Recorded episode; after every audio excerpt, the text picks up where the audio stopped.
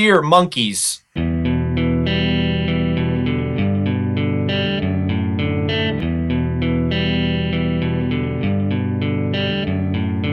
Hosting and bandwidth provided by the Blue Box Group. Check them out at blue box dot net. This episode is sponsored by JetBrains, makers of RubyMine. If you like having an I D E that provides great inline debugging tools, built-in version control, and intelligent code insight and refactorings, check out RubyMine by going to jetbrains dot com slash ruby. This podcast is sponsored by New Relic. To track and optimize your application's performance, go to ruby rogues dot com slash new relic. Hey everybody, and welcome to episode eighty-five of the Ruby Rogues podcast. This week on our panel we have Avdi Grimm. Hello from Pennsylvania. David Brady. I will not make jokes during the intro. I will not make jokes during the intro. James Edward Gray. I always make jokes during the intro. Katrina Owen. Hello from Oslo. I'm Charles Maxwood from dev chat dot t v. I really quickly want to announce that I'm going to be teaching a Ruby on Rails course this spring, and you can sign up at rails ramp up dot com. Uh, we also have a special guest, and that's Wesley, is it Berry or Beery? Uh, Berry, like the animal. Okay. Or the fruit, I guess. Uh-huh. Do you want to introduce yourself real quick? I don't think you've been on the show before. Uh, sure, yeah. I My name's uh, Wesley Berry. Uh, I go by Gmas online and do a lot of open source stuff and work at Heroku on the A P I. Weren't you at Engine Yard before, working on Fog, or was that somebody else? Yeah, I was there. Uh, I worked on their cloud product for about a year and then worked on Fog there for another year and a half about. Um, but I've been at Heroku just over a year now. Oh, cool. So you and Matt's are co-workers, kind of. Um, in a manner of speaking, at least, yeah. Awesome. Matt's, com- Matt's comes to Wesley for advice. Yeah. Yep. Yeah. Should we do a best of parlay? I think that's a good idea. I got a best of parlay. Awesome. My favorite thread from our Ruby Rogues Parley ma- mailing list this week was a thread that started with the topic of method chaining and why is there a good reason to method chain apart from readability? Particularly, are there any performance benefits when you say dot, you know, something dot some method dot some other method dot some other method? Is that uh, is there a performance benefit to doing that over just uh, doing them all se- all the calls separately? And I thought that clearly this was, you know, three separate calls, so why would that be a uh, performance benefit in any way, shape, or form? And then James busted out the disassembler and demonstrated that Ruby does, in fact, optimize that case uh, slightly. And I was I was dumbfounded, but the, the thread didn't stop there. It proceeded into a fascinating discussion of of the coming lazy uh, lazy enumerators in Ruby two point oh and whether that was a good idea or a bad idea. And Michael Feathers popped in and talked about Richard Stallman and assumptions about optimization that are always wrong. And, and uh, generally, uh, one of those sprawling threads that uh, that I learned a lot from. So if you want to read sprawling and enlightening threads like this, uh, go to the Ruby Rogues website and sign up for Ruby Parley. Great. Thanks. I love the Parley list. There are so many awesome people on there. Great discussions. All right. Well, let's let's get in and start talking about the cloud. Now, pun totally intended, when people talk about the cloud, it seems a little bit nebulous to me. Nice. So, um, valid question. Are you calling for a definition? I am, but Josh isn't here, so I feel a little remiss in doing so. Um, I actually went and looked it up. So I went to my dictionary and I found cloud, and it says a visible mass of condensed water vapor floating in the atmosphere, typically high above the ground. Um, I figured that this is not exactly what we're looking for, so I went to Wikipedia um, for a second shot.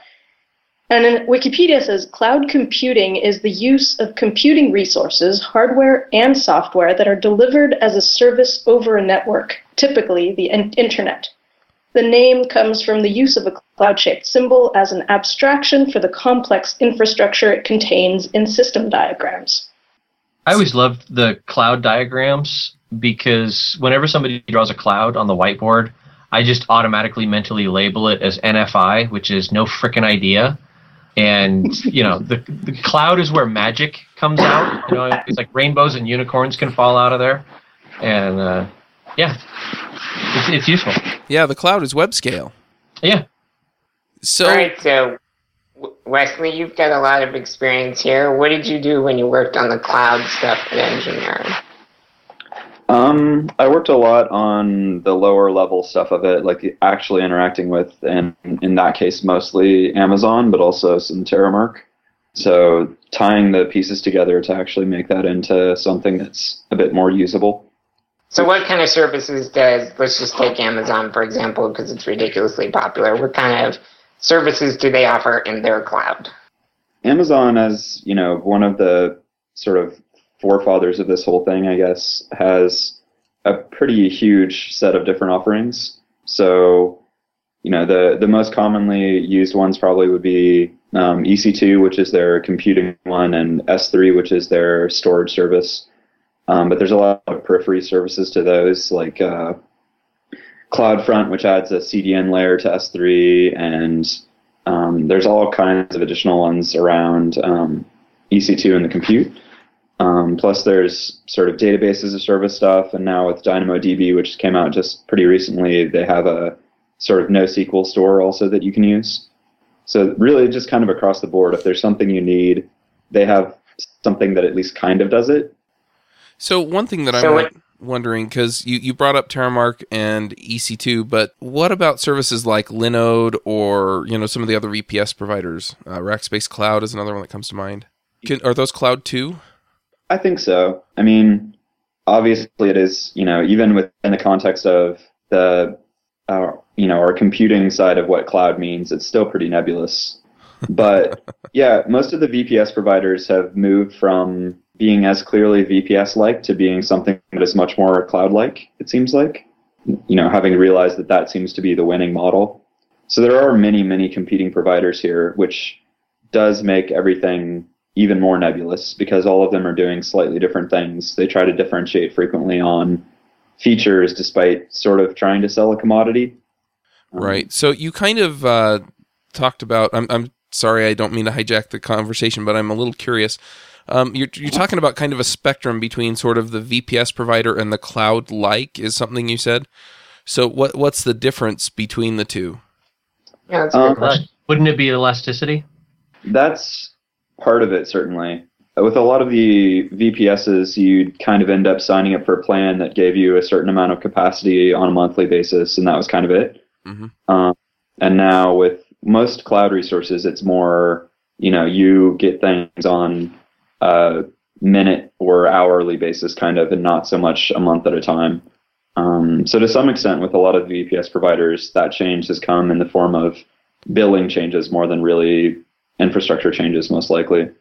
So so to kind of give a concrete example for that, last time I went and got a Linode box, it was, you know, you agree to pay X number a month, and they'll give you a V P S that has these characteristics, you know, so you're on the hook for at least a month, you know, uh, whereas, right. you know, with something like Amazon, you can fire up their A P I, enter a few things, and a server starts up for you. You start being billed based on what that server's processing, and then, you know, use it for the day or whatever to do what you needed to do, and then make the A P I call to shut the server down, and you stop being billed at that point, right? So, exactly, yeah.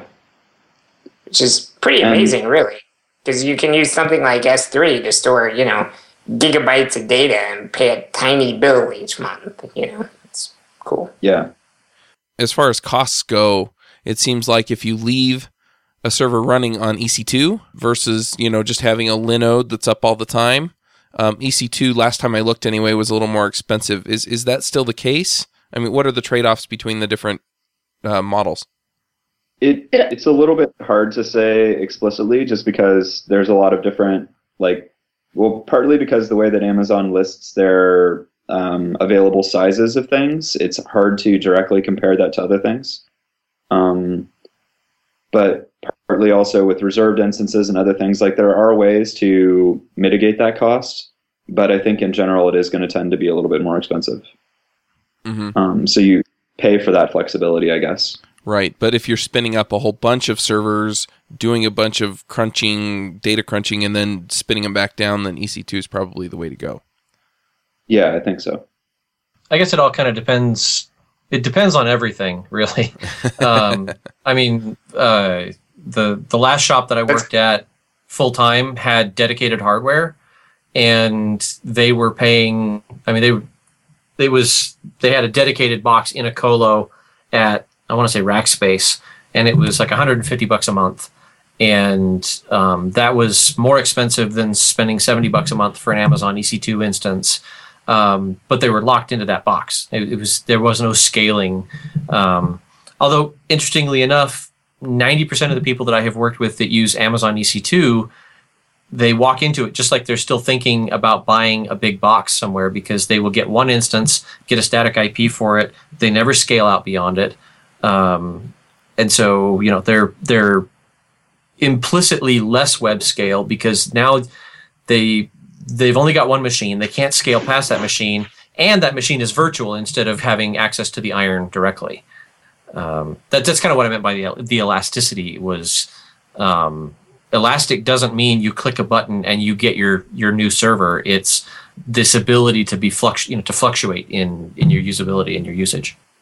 At the moment, um, Amazon gives you a micro instance for free the first year. So if you're just kind of experimenting yeah. with something, or if you just want a box where two people can S S H in and pair program over tmux and whatever, um, mm-hmm. that's a really that's a lot cheaper for at least for the first year than um, going with a Linode instance, for instance.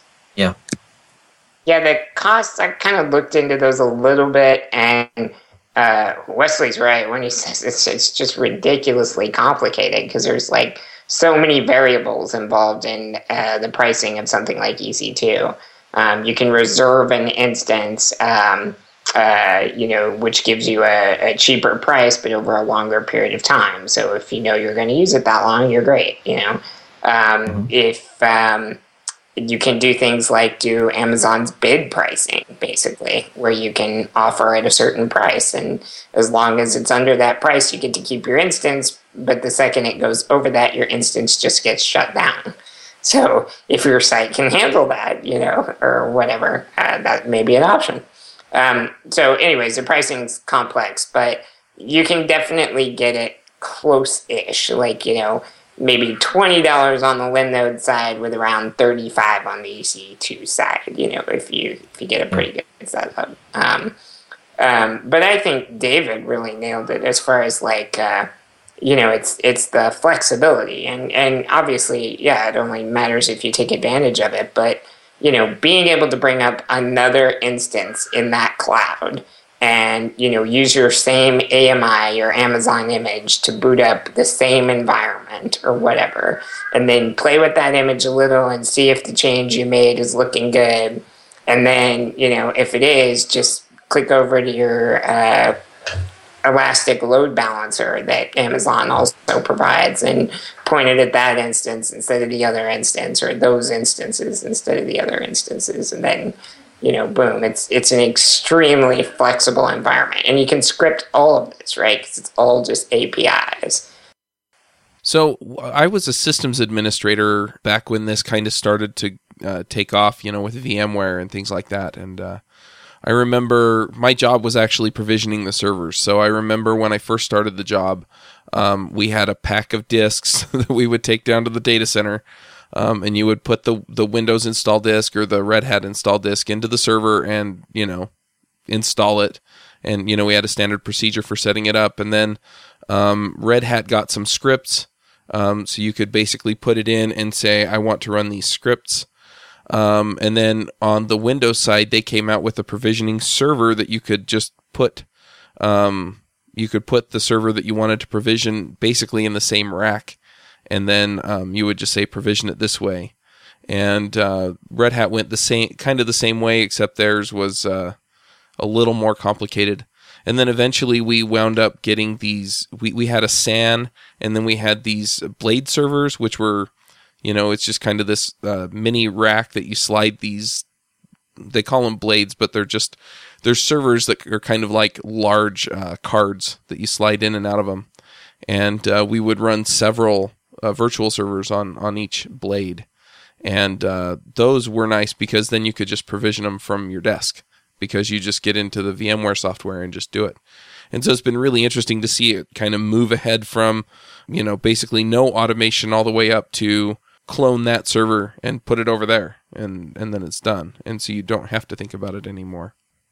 I think one of the cloud hostings that we didn't mention was RightScale, which I haven't heard anything from them, but they were they were really big about two, three years ago.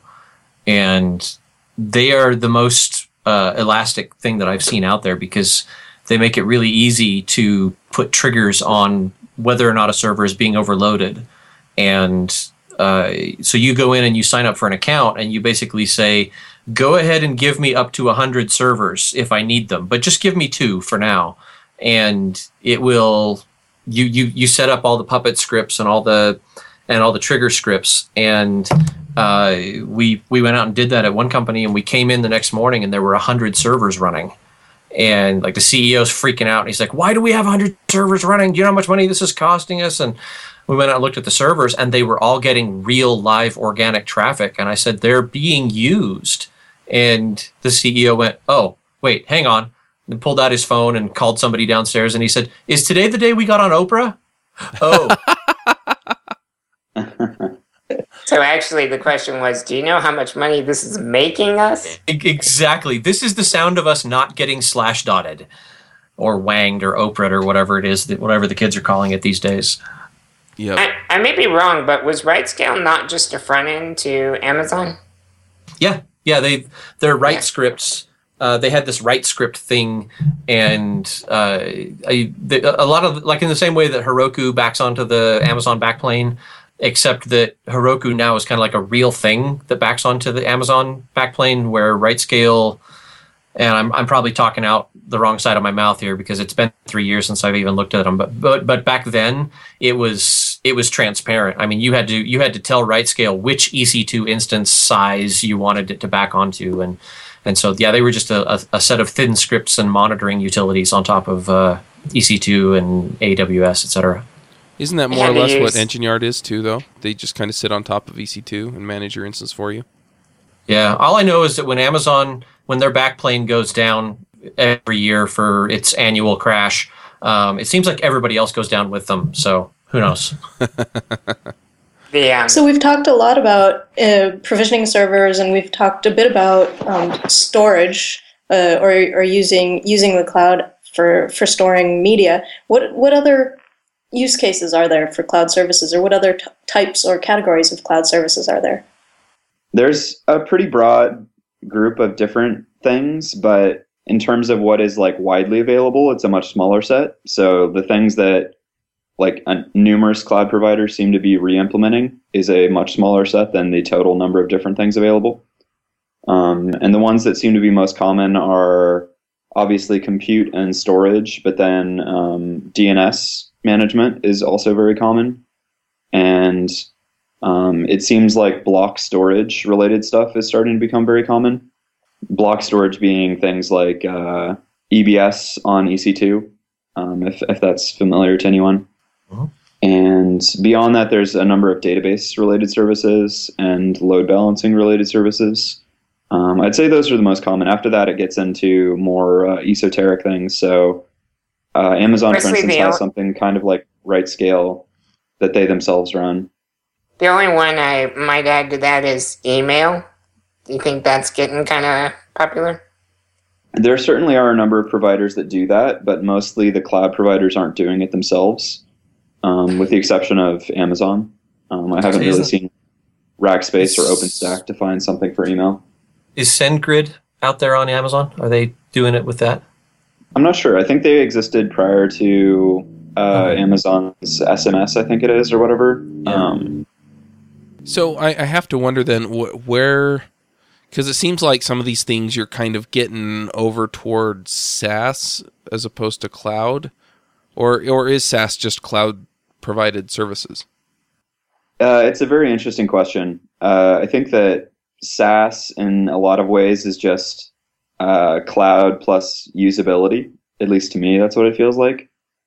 Like, yeah, you could, you know, just get some raw E C two boxes and set up everything so that there'll be S M T P servers and have your own email service, but it's kind of a pain and it's, you know, difficult to maintain and it's not what you want to focus on. Yeah, it seems like the cloud sits one level below that, right? It was more like PaaS, it's platform as a service, really. Yeah. Yeah, yeah the thing that, that made me wonder where the difference was was that uh, it seems like there are a lot of services services out there that provide like MongoDB hosting and Redis hosting, and you know, so basically you set up your account and then you have access to a Redis instance running somewhere out there. And I, I, I'm wondering if that's a cloud service or a software as a service, or does it kind of live in both worlds? I don't know that it even really uh, is valuable to make those distinctions to some extent, but um, I think most people tend to refer to that then as software as a service rather than, you know, cloud or, or whatever. I don't know. Mm-hmm. Because it's much easier to make the distinction between, you know, software as a service and platform as a service or infrastructure as a service. But I think you could easily make the argument that all of those A A S things are, are within the cloud purview, you know? Yeah, that makes sense. If we go back to what Wikipedia said, um, cloud computing is the use of computing resources delivered as a service. So it could, it, it really does enco- encompass um, all of those things. Yeah. Yeah, it makes sense. Yeah, if, you want, if you if you want to buy a big chunk and just sit on it, you can. If you want to buy a little chunk and scale easily, you can. Yeah. The, yeah, that's kind know, of it, an interesting point of this whole thing, right, that we really haven't touched on is, like, Amazon does this because in order to be Amazon, you have to have this insane infrastructure, right? So what they do is they open that infrastructure up to the outside world, you know, like, here's all the ridiculous computing power we need to run Amazon, plus some more because we have to be able to scale, you know. So why don't you rent some time on our ridiculous computing structure? Or why don't you rent some storage space in our ridiculous, you know, storage yeah. space cluster? So, yeah, it's it's yeah. about the resources that they're giving. But that's why think- everybody wins, right? Because Amazon's better at scaling those things than your little company that's just getting off the ground is, right? Then I get more yeah. boxes with smiley faces on them. Yep. I think it's I think it's interesting that the, the cloud really is just arbitrary resources up in this little unicorn rainbow fairyland. That, that I, this is an epiphany that's just hitting me now because I I drank the elasticity Kool-Aid. I was working at a podcasting company in two thousand six. And um, E C two was still in beta. You could only get ten servers, and you had to be on the waiting list. And and we we literally called Jeff Barr, who was their technology evangelist at uh, at Amazon, and flew him out and showed him what we were doing. And he said, "Oh, uh, I'll have a hundred servers available for you tomorrow morning." And um, what we were doing is we were putting audio, we were stitching audio ads onto M P threes. So we would literally take your M P three. Take you're a podcaster, so we would take like you know like the, the intro music that we use for Ruby Rogues. If we didn't have the the intro joke laid into it, we would take the the the song that sounds like Kryptonite but isn't Kryptonite because it's free, it's royalty free. Um, we would take that, save that in the database, then you would record a podcast and push it to us, and we would take your intro music. And then we would stitch an audio commercial, and then we would stitch your podcast, and then we would stitch another audio commercial at the end. And we did that for every podcast in our system every single day. And so what we what we liked about the elasticity at that particular shop was that for two hours every night, we could have infinite resources available to us. We could have infinity computers and infinity queue, queue size and storage and all this stuff. And then as soon as everything was processed, we could then go, okay, let's go back to one tiny little web server and one little database. Okay, and a really big Uh, disk to store all these podcasts on. But yeah, I'm, I'm just realizing that I've been I've been frustrated with cloud computing for the past six years because that's the last shop I ever worked at that really did, with the exception of that Oprah accident, that's the last shop I worked at that really used the elasticity the way I thought it should be used. But if yeah, if you look at it as just it's a service, you can you can get it, then cool. I guess that does. You guys have polluted the definition. I, I, I, I'm allowed to. I can, I can say that and still be angry. There we go. Preservation of anger. I, that's important. I like what what you said there, though, about how you know effectively infinite storage. That's like basically right. S three, right? S three is right. effectively an infinite hard drive. If you keep piling on data and paying Amazon more money, they'll add more hard drives before they run out, right? Mm-hmm. So, so well, and, it and is, it's and it's momentary. Right. That's that's yeah. the magic, is it's momentary, is that you can get infinite resources for an hour and then walk away. Right. And as Chuck was saying when he was talking about like the old hardware where, you know, we drop these servers in some kind of rack or something, the other option is you're running on some server somewhere and you want that to scale up. You give a call to those people, and if you're really lucky, they can drop some new hardware in maybe today, maybe tomorrow, and yep. hopefully you'll only have an hour of downtime or so, you know, or something like that, which is... Yep. Right, or you start throttling or finding other ways to handle the traffic instead of just being able yep. to handle the traffic. Just put more hardware behind it. We, we're, uh, Chuck and I are working a contract with a fantastic company, and we love them. We love them more than we like cooked food. Um, well, as mu- well, no, more than, because we buy cooked food and we buy other things. So we do literally love them more than cooked food. Um, and I joked, they're using S Q L Server, and I'm not a huge fan. And I, I joked about that we're doing normalization on the database. And I joked that we're, we have to normalize S Q L Server because we paid so much for S Q L Server that we can't afford disk space. And um, this mor- this and they laughed, and the D B A gave me an annoyed laugh. And this morning, um, the S Q L Server ran out of disk space, and um, I, I've been I've been very careful not to mock them, because they have to buy custom special hard drives for it, because I, I guess you need special Microsoft hard drives or something like that. So, yeah, S Q L Server is not web scale.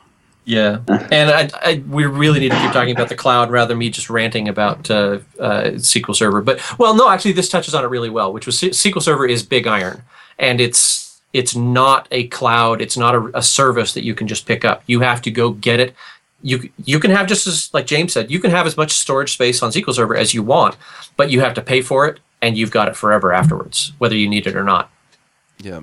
So, Wes, when you're provisioning like a, an E C two instance, do you have preferred to- tools for doing that, Chef or Puppet or something like that?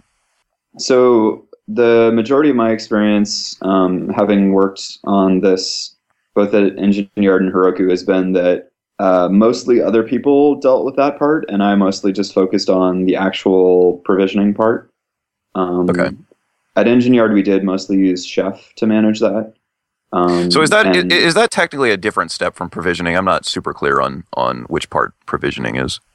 It yeah, depends on so, who you talk to, but so for me anyway, uh, I usually uh, would say that for me, my goals with Fog are basically just to encompass what I see as the provisioning step, which is getting, at least in the compute case, getting a box up and running, and once mm-hmm. it's running, like actually turning it into whatever configuration you want or whatever is is a, a separate concern. Okay, so you don't have any particular preferences. In that case, I have a. I have another question unrelated to that. So the, the topic recently came up uh, on the Par- Parley mailing list. What uh, you know? What do I use if I'm just if I'm starting out? Uh, I want to you know throw my my first app up there, my first Rails app up there somewhere um, on a server. What do I use uh, to to host it? And you know the answer that came back from everyone was obviously Heroku, and and that, that seems to be you know the for good reason you know the, the community default. But I'm thinking, let's say I am a, a novice Rails programmer, and I am inundated by all the different software as a service things out there. Um, you can get get anything as a service these days, except possibly your actual app domain logic. Although you can probably get that as a service too. I don't know. um, like. Do I do I follow up on all those different, you know, for the for the email sending and for the, I don't know, there's so many different different things that I could, you know, the, the logs and, and logging and everything. There's so many different things that I can sort of uh, push out to a service. When I'm when I'm getting started as as a novice Rails programmer, do I pursue all those and try to understand all those services, um, or do you think it's better to try to, you know, do those things, you know, with, you know, get a Heroku instance, but then, you know, do those things the sort of traditional way and, and then add in those cloud services later? You know, do I write my app to assume that practically everything that isn't pure app logic will be handled by, by other software as a service, cloud services, or do I write my app originally to, to, to do things the, you know, internally and then factor those things out later? That's a really good question. Yeah, I would, like, for me personally, I would just as soon do as little on my own from scratch as I can possibly manage. Like, I would much rather focus on what my app is. Kind of like you said, I think you wrapped it up really well by saying, you know, you can get pretty much everything but your app logic as a service. So for me, like, why not just get it as a service, right? So you'd um, say for a just, novice to go ahead and invest the time in understanding the different services that are out there? Yeah, well, I think that the amount of time that you have to invest in, like, you know, understanding what a particular software as a service version of email sending provides to you and how to use it, like, the amount of investment that you need to make to get to that point is much less than, you know, figuring out how to spin up an E C two box and set it up to be an S M T P server and so on and so forth. Okay. Um, I think I think that's actually pretty accurate, what Wes just said. I mean, um, I don't know if you guys saw, but uh, Instagram's been doing a really good job of releasing uh, lots of details about their technical setup, uh, and it's been written up pretty heavily. And they basically claim that uh, they never could have got where they got had it not been uh, for the ability to leverage the cloud. And some of these articles, I'll link to one of my favorites in the uh, show notes, but they also have a, a Instagram engineering blog, uh, by the way, that's uh, pretty good and often adds new details. But if you just look through here... I'd like here, to push back a little bit. Oh, oh okay, go ahead. Um, if you're a Rails novice, I think it's really useful to just do Rails sort of blindly for a little while. Just follow all the conventions, make your little mailer, don't worry about MailChimp or Mailgun, or um, don't worry about figuring out various types of queues and um, all these other services. I think it's really useful to just see what Rails actually does and learn some of the idioms, and then if you find that your app has really complicated needs that are better served through another service, that's that's a great time to start figuring out those other services. But as a novice, it's really overwhelming to try to get your head wrapped around everything all at once. Mm-hmm. I, I, yeah, tend, it's, I tend it's to agree. Lever, it's Lever's Law, right? I mean, everything the system does for you, the system also does to you. And so it's like, three years ago in Rails, all we talked about was, should I roll my own authentication or should I use a plugin? And it was almost a holy war. And so, yeah, the, the short answer is you should know how to do it yourself and you shouldn't have to do it yourself. But to get to that point, you have to do it yourself and you have to try pulling in a service to do it. Does that make sense? Yeah, it does, but I, th- I think that you don't always have to experience pain in order to, to realize the value of something yeah. or to, to find a better way to do something. But I do think that with, um, in particular with Rails, there are a lot of things to understand, a lot of things to understand. And as yeah. a novice, I think it's really helpful to just go with, um, so, sort of just fo- follow the steps, not worry about the extras until you've just kind of see how all, everything is sewn together and then expand on that. One one other thing yeah. I want to throw in here, and, and it's much more along the lines of what Katrina is saying, is that, you know, with the cloud and everything else, again, if you don't have to be the expert, you know, why, why should you? Um, I, I think eventually you want to get there, but yeah, being able to focus on just one thing, it really makes a lot of sense. So you go with Heroku, and then once Heroku is paying, meaning that, you know, your your one dyno that you get for free isn't enough, or, you know, your you, your your service isn't working the way that it should, and you know somebody else has solved the problem. Yeah, that's when you spend that's when you spend the time to go and solve that pain. Unless you're just interested, because I'm, you know, there is that too.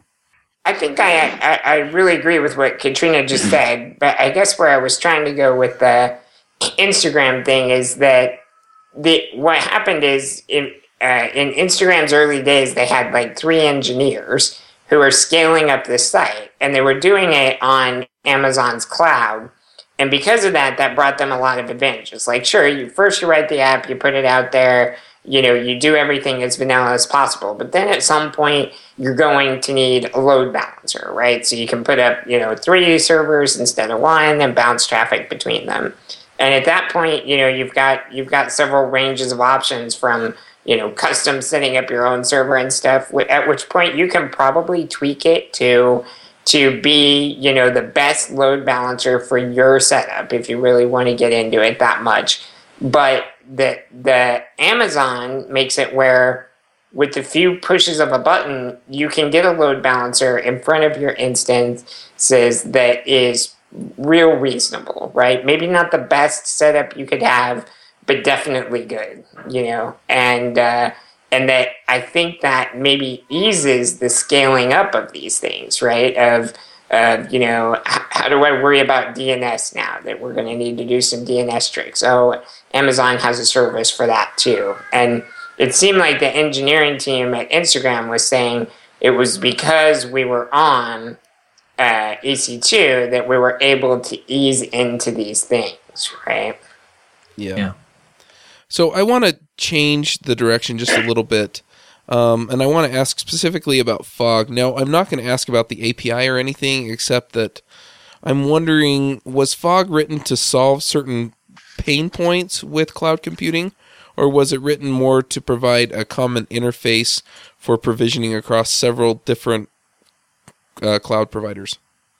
It has changed in its purpose from when I first started, I think, but um, it's encompassed both of those at different times. Um, when I first got started with it, a lot of it came down to there just not being good library support yet in Ruby for certain things that were just coming out, like you know, sort of day zero, I wanted to be able to play with certain things, and I just couldn't.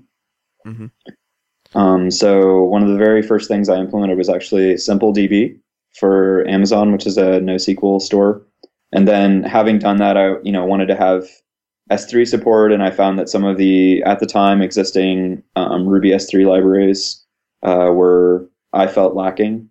You know, they were not really very well supported, so a lot of them hadn't been updated in six or eight months, and some of the code I felt was of questionable quality. So, you know, I wanted to have a better foundation for doing those things.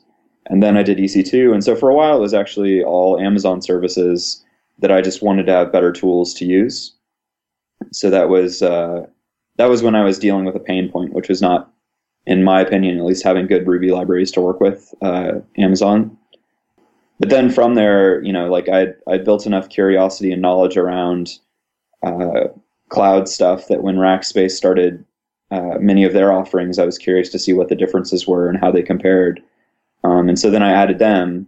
But at that point, everything was still very raw, very close to the metal, sort of very similar to their A P Is. And after working on both of them in parallel for a while, I quickly realized that, you know, it was incredibly difficult for me to keep track of all the discrepancies between the two, let alone somebody that hadn't spent all, all that time with them that I had. Um, and so from that, you know, I had created a new pain point for myself. And so then I started undertaking also fixing that pain point. So um, now that things have kind of evolved and matured a little bit, um, what are the pain points that people are seeing now with uh, putting stuff in the cloud or moving to the cloud from um, just having a server in a colo? Uh, it's a really good question. One of the big things I think that comes quickly to mind, and I think is kind of a corollary to the scaling thing, but maybe one that people don't realize until they've worked in this space for a while, is um, the idea of transience. Because in the cloud, that's that's much more the case. Like, it isn't really that you have a particular server that you will have indefinitely. It's that you have a particular amount of compute power that you will have indefinitely. But there's a lot of power in thinking that that compute power might change into a different server. Like, the actual materialization of it might be different, because there's a lot of cases where I would argue that you're a lot better off just killing, you know, your old server that's misbehaving and spinning up a new one to replace it than necessarily taking the time to debug and somehow fix that old server. And that also, you know, if you really can do that, it, it aids in actually doing like big scaling quite a bit, because you know, the servers themselves become much more interchangeable and a lot easier to work with. But there's a big mindset change to get to that that phase that is a lot different from just, oh, well, we'll do this in a way that it's more elastic. Mm-hmm.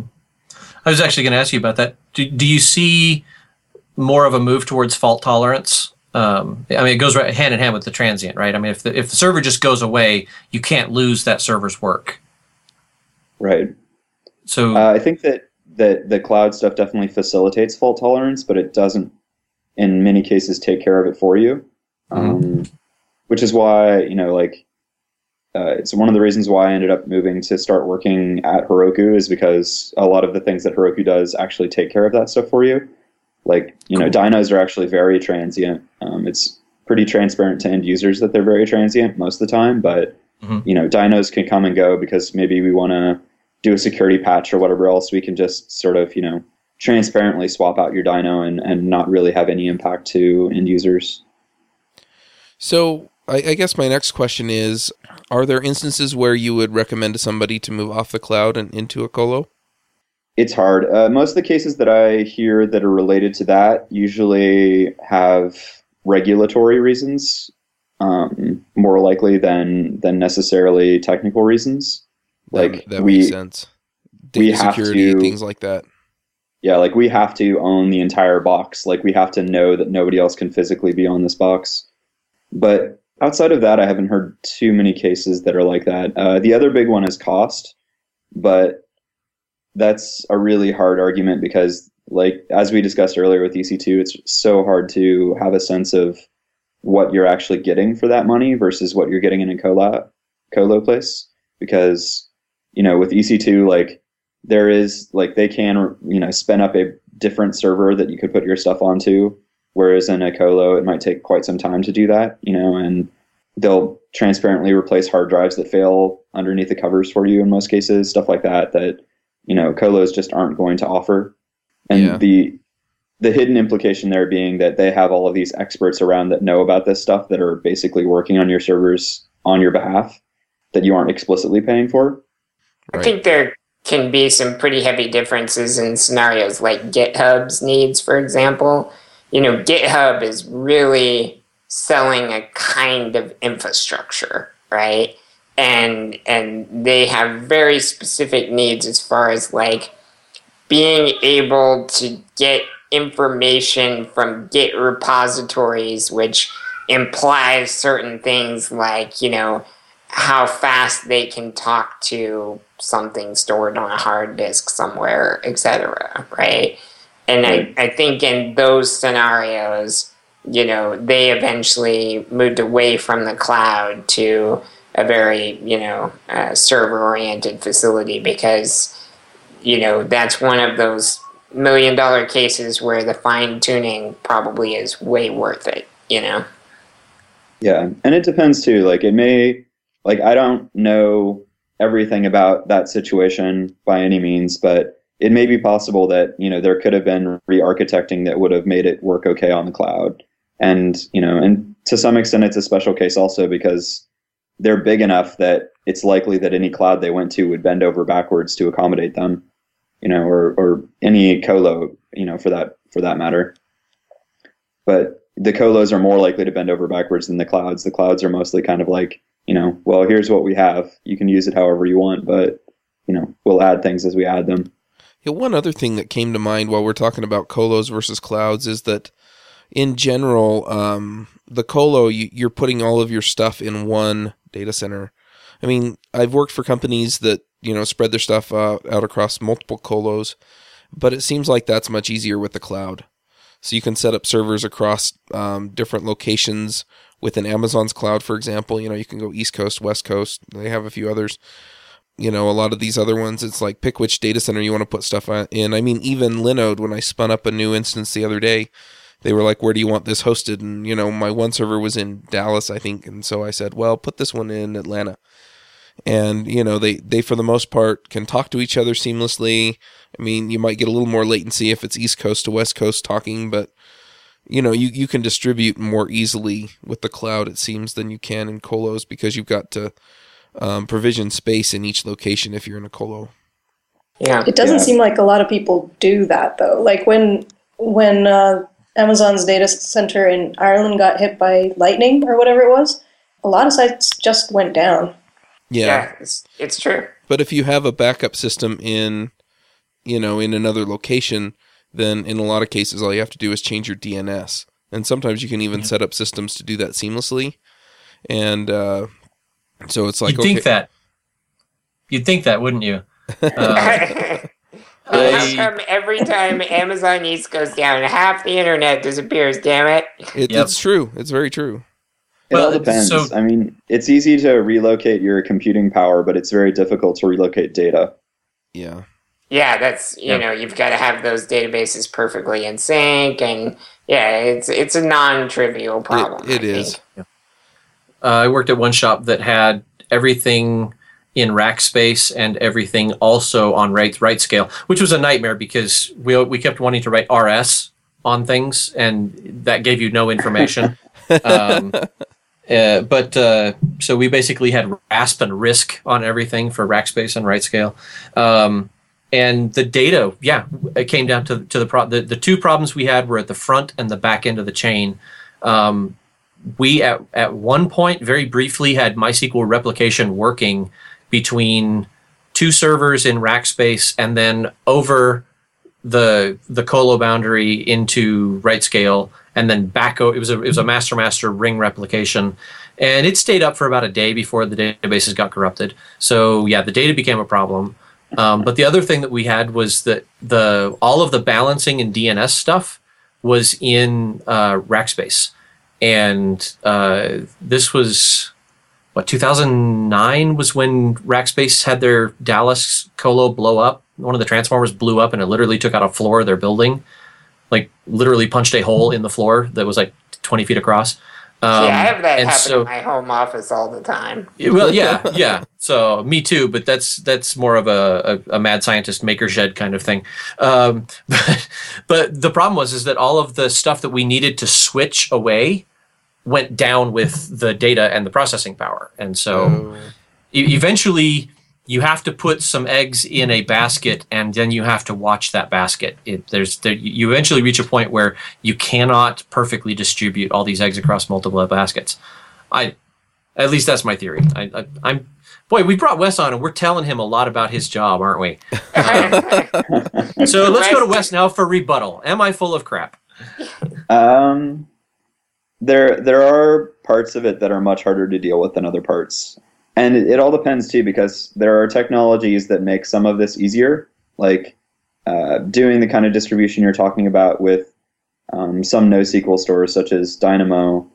Well, I guess Dynamo isn't immediately available to us, but something like React can do that distribution in a much sort of more straightforward way. But actually using it on a day-to-day basis is much less straightforward.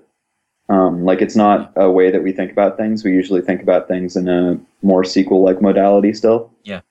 So, I mean, I, I think part of it is that problem of, you know, kind of like the the transience thing. Like, there's certain mindset changes that in, that we could work with our data in ways that would allow us to distribute it more. But, like, that's a big mindset change and uh, a big shift. So. Yeah. All right. Well, we're getting close to our time limit. Are there any other aspects of the cloud or fog that we want to go over? What's the coolest part of your job, Wes? So as of recently, I've become in charge of the uh, A P I for Heroku, which I'm working on polishing up and trying to make into a more publicly accessible, more consistent thing so that people can do awesome stuff on top of it. Is this um, the thing that, that I talk to when I type Heroku and then some stuff at the command line? Exactly, yeah. So cool. Okay. Previously, I worked on the C L I, which was sending a lot of those commands on most people's behalf. And now I'm working on the A P I itself to try to get it to a point where we can, you know, feasibly just say, hey, everybody, here are some A P I clients and here's some good documentation and, like, go do things with Heroku that we never even imagined. Cool. Um, and so I'm pretty excited about that. Uh, we have some work to do still there, but I think there's some amazing potential for kind of like I said, like all these things that, you know, we have all of the tooling there that you can do stuff with, but that we inside the company don't have the hours in the day or, you know, imagination or whatever to come up with. So, yeah. Is there a, a, a new use case that you're allowed to tell us about that's new and exciting and coming? It's a good question. It can question. be something that you've seen it or not. So, uh, I mean, one of the, I guess, more obvious ones is just to do with, uh, handling scaling automatically, um, mm-hmm. which is, you know, always this panacea, but it's very difficult to do in a way that is uh, universal, like because different people's use cases are much different. Like some people are I O bound, some are memory bound, whatever. Um, so it's hard to know what uh, what thing that you need to watch, and once it hits a certain point that you need to add extra capacity. But with the uh, A P I being open, the way that we hope that it will, Uh, it's much more feasible that you could watch your own metrics as they came out of your app. And if you knew that a certain thing indicated that you needed to uh, add extra capacity, or that you were at a point where you could remove capacity, you could just take care of it yourself, mm-hmm. which I think is pretty powerful. Um, and cool. I think there's some other things like coming down the pipeline in terms of making it easier to do seamless deployment and possibly to do A B testing and to manage your staging and production environments and, and things like that, that, you know, for the most part are technically feasible using the Heroku command line, but um, aren't always the easiest. And in a lot of cases, go back to the same problem where it's difficult to come up with a universal solution that would work for everyone because everybody does those things slightly differently. Yeah. Cool. That's cool. So I have to ask, um, your your A P I is going to get you to the point where you're going to be like the Twitter of of hosting. And uh, when you get that big, I mean, you guys are already making money, so I guess you're ahead of Twitter on that count. But um, ouch! I, I, I have to ask: Are, are you going to start limiting the number of users that people can have on their apps? No, because of the way that things are routed and stuff. If you have, I mean, it's like most things. If you have a lot and a lot of users, like the latency that the individual users see will tend to grow. They'll end up getting queued behind each other. But if you add capacity to that, then then the throughput can can follow. So we've had a lot of great cases where people, you know, spun up apps because they were going to have an ad in the Super Bowl or something, right? And so they like just just added a ton of capacity, saw all of it go through just fine, and then were able to scale it way back down afterward. And the nice thing, in, in my mind, from having done a lot of this cloud stuff directly and now working with Heroku, is that there's all this stuff that Heroku just takes care of that you don't realize is a pain in the butt unless you've had to do it yourself, but um, it's nice to not have to worry about a lot of that. Yeah, makes sense. So one last question. I, I'm, I've always been curious about this, but does Heroku use their own infrastructure for their management app, you know, where you sign into Heroku and you set up new apps and all that stuff? Is, is that all running on like Heroku dynos, just like everything else that we put on there?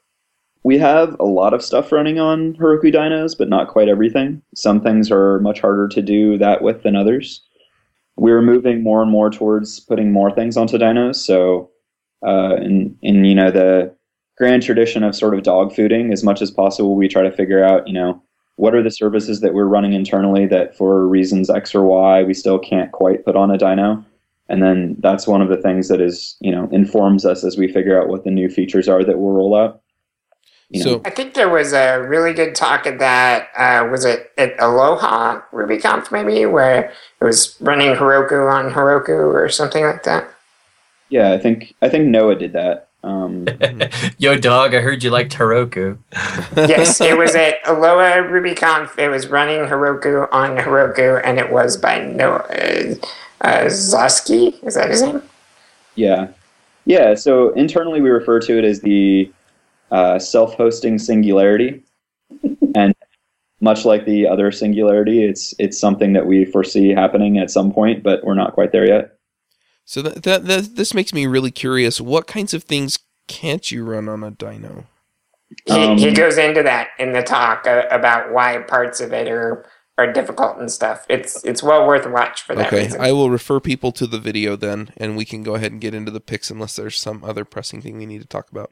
Well, I can, I can drop just one really quickly, uh, which is basically that the only thing you can route to a dyno is H T T P traffic. So if you want to do anything that's over other protocols or not just H T T P, you can't do it on a dyno currently.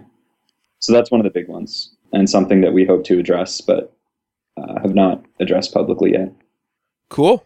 All right. Well, thanks for coming, Wes. Let's let's get into sure. the picks. Should we make James go first? Sure. I've got a couple of easy ones this time. Um, when I moved on Mountain Lion, some of the changes in the way the O S handles uh, virtual spaces, which I cannot live without, uh, were good and bad. The good was I love the way apps get their own virtual space when you full screen them. Uh, the bad was I lost the two D um, uh, layout of spaces, which I'm anal enough that that actually bothers me because I would have it set up as a two by two grid. And then no matter which space I was in, it was only ever one move to get to the next space because I could go down or right or back, which would get me to the one at the end or whatever. So I had this kind of system and I, I, I really missed the two D aspect of spaces. Anyways, if you're like that, there's an app that takes care of that for you now. It's called Total Spaces, uh, and it puts the the uh, grid-like structure back in Spaces. Um, and then uh, for something fun, uh, since Christmas and uh, probably a lot of us are doing shopping and stuff, but uh, just I saw this the other day and thought it was just a great hack. And uh, it's a Tumblr about a person that Uh, built a bot that randomly goes on Amazon and, w- given certain limits, buys things for him. And so he just gets these Ramaz- random Amazon shipments that show up with, you know, things that the bot decided to buy for him. Uh, and then, you know, he'll talk about uh, what was in that shipment and, wow, that's weird, or, oh, hey, cool, I would have never known about this and read this book. And I just thought it was a super cool kind of life hack, you know, of uh, uh, kind of a neat way to get outside your bubble. So, fun idea to look through and just get inspiration from. Those are my. You've picks. seen you've seen the X K C D about that, haven't you, James? No, I haven't. Uh, I don't know if Randall Munroe really did this, but he he drew. I'll put it in the show notes. He drew an X K C D. He wrote a bot to basically, he gave it thirty bucks and get, or three hundred sixty-five dollars, and every day it would try to find something for a buck with free shipping and, and send it to him. And it supposedly sent him an empty gas can, a ski mask, a, a shovel, and like on the fourth day he turned it off because he, he said, he said, I turned it off before I ended up on every F B I watch list ever. And that's how Randall started his life of crime. Yes. Awesome. David, what are your picks? Uh, I've just got one today. Um, uh, for somebody who doesn't have a lot of time for reading, I sure seem to be doing a lot of reading lately. And um, uh, if you followed my picks, my book picks in the past, you know that I'm really interested in books about happiness and about psychology. And I finally cracked open The Happiness Project by Gretchen Rubin. And Uh, I, I can't recommend this book highly enough. It's it's fantastic. Um, it's just her documenting a year of resolutions that she made and uh, that would try to make her happy. And uh, one of the surprising things that she found early on was that uh, things that made other people specifically happy um, were more likely to make her happy than general principles that are known to make everybody a little bit more happy. And that's why she ended up writing the book, was she, she decided, I'm going to tell you exactly what I did and how it worked and what didn't work for me, because my experience is that this is more likely to make you happy or to give you ideas for what will and won't work for your own happiness project.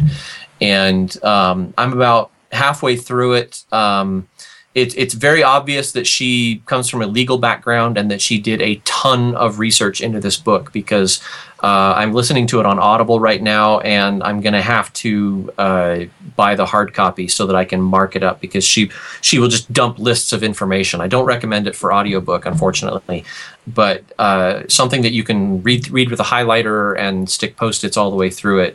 Uh, just fantastic. Uh, The Happiness Project, Gretchen Rubin, uh, highly, highly, highly recommend it. Terrific. Um, Katrina, what are your picks? I've got three today. Uh, the first is sort of because we did the cloud computing thing. It's power of sixty dot com. It's six hundred hours of Amazon compute services for free.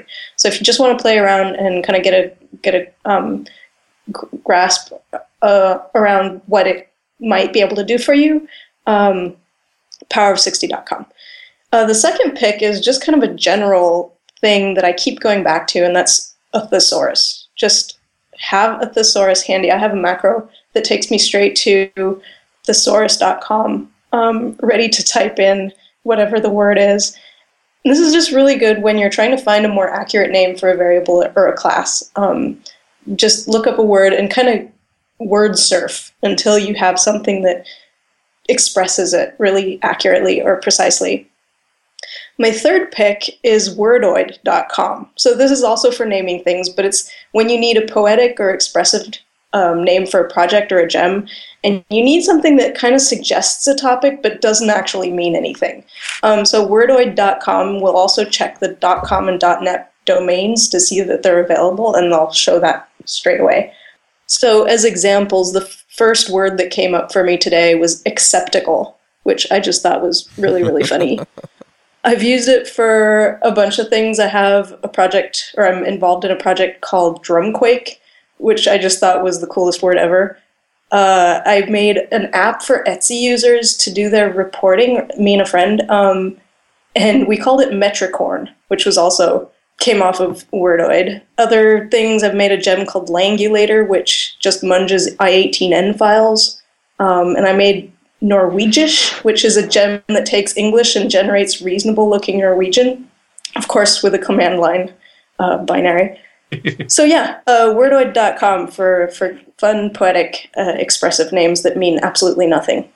That's I just fun. want to say reason, reasonable looking Norwegian is the name of my next band. Alrighty. Uh, Avdi, what are your picks? Mm, what are my picks? Um, let's see. I recently uh, replaced my development development machine uh, for the first time in many years. Uh, I got a Lenovo X two thirty uh, laptop, and I'm very, very happy with it. It's it's a pretty awesome machine. Um, if you're looking for, if you're looking for a develop uh, a, a very portable, not quite Ultrabook, but very portable machine that has very high specs for its size and uh, runs Linux really well, the uh, the X two thirty is pretty great. And uh, for a, a less technical pick, I'll just pick one of my family's, our family's favorite YouTube channels, which is Epic Rap Battles of History. We subject pretty yes. much every every guest we have to this this, and, and they always love it.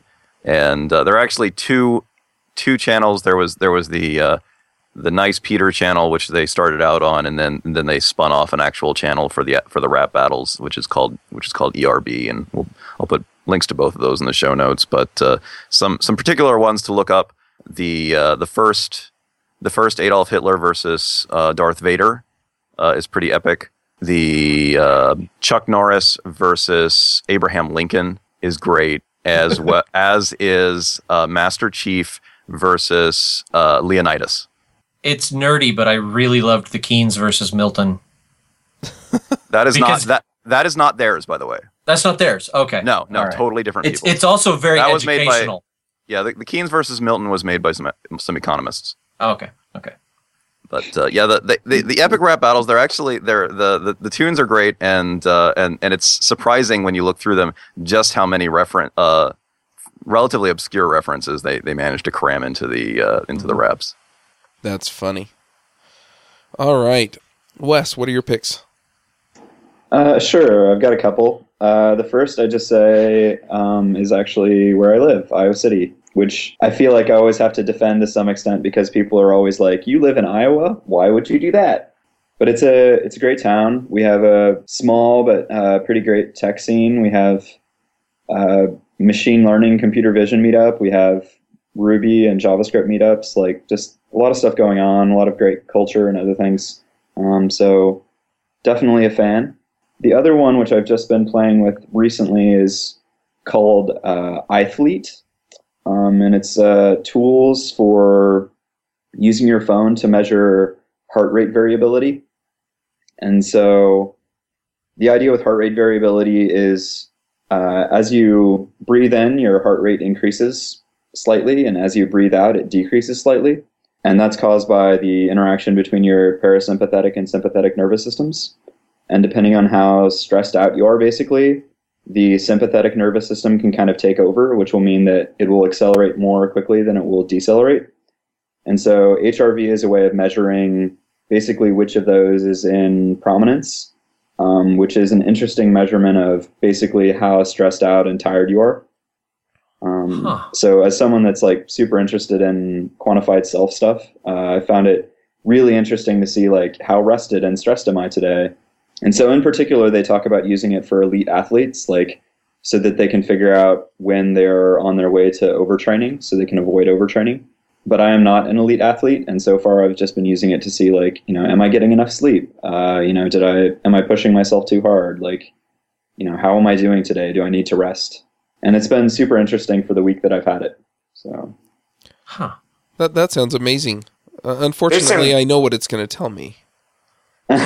There's some great studies on that kind of stuff, Wes, like um, uh, showing how heart rate variability dramatically affects things like people's willpower. So, you know, when it's out of whack, you, uh, you you have much less willpower to resist temptations and stuff. You do worse on your diet or things like that. It's pretty cool stuff. Yeah, it's it's pretty fascinating. There's a bunch of really interesting studies and stuff around it also. And so I was pretty pumped to see that for an investment of maybe about a hundred bucks, I could have an app on my phone that I could put on a heart belt in the morning and actually get my H R V for the day so that I can actually see how it's tracking over time and see whether or not it's in a good range or if I'm moving into a bad range and that sort of thing.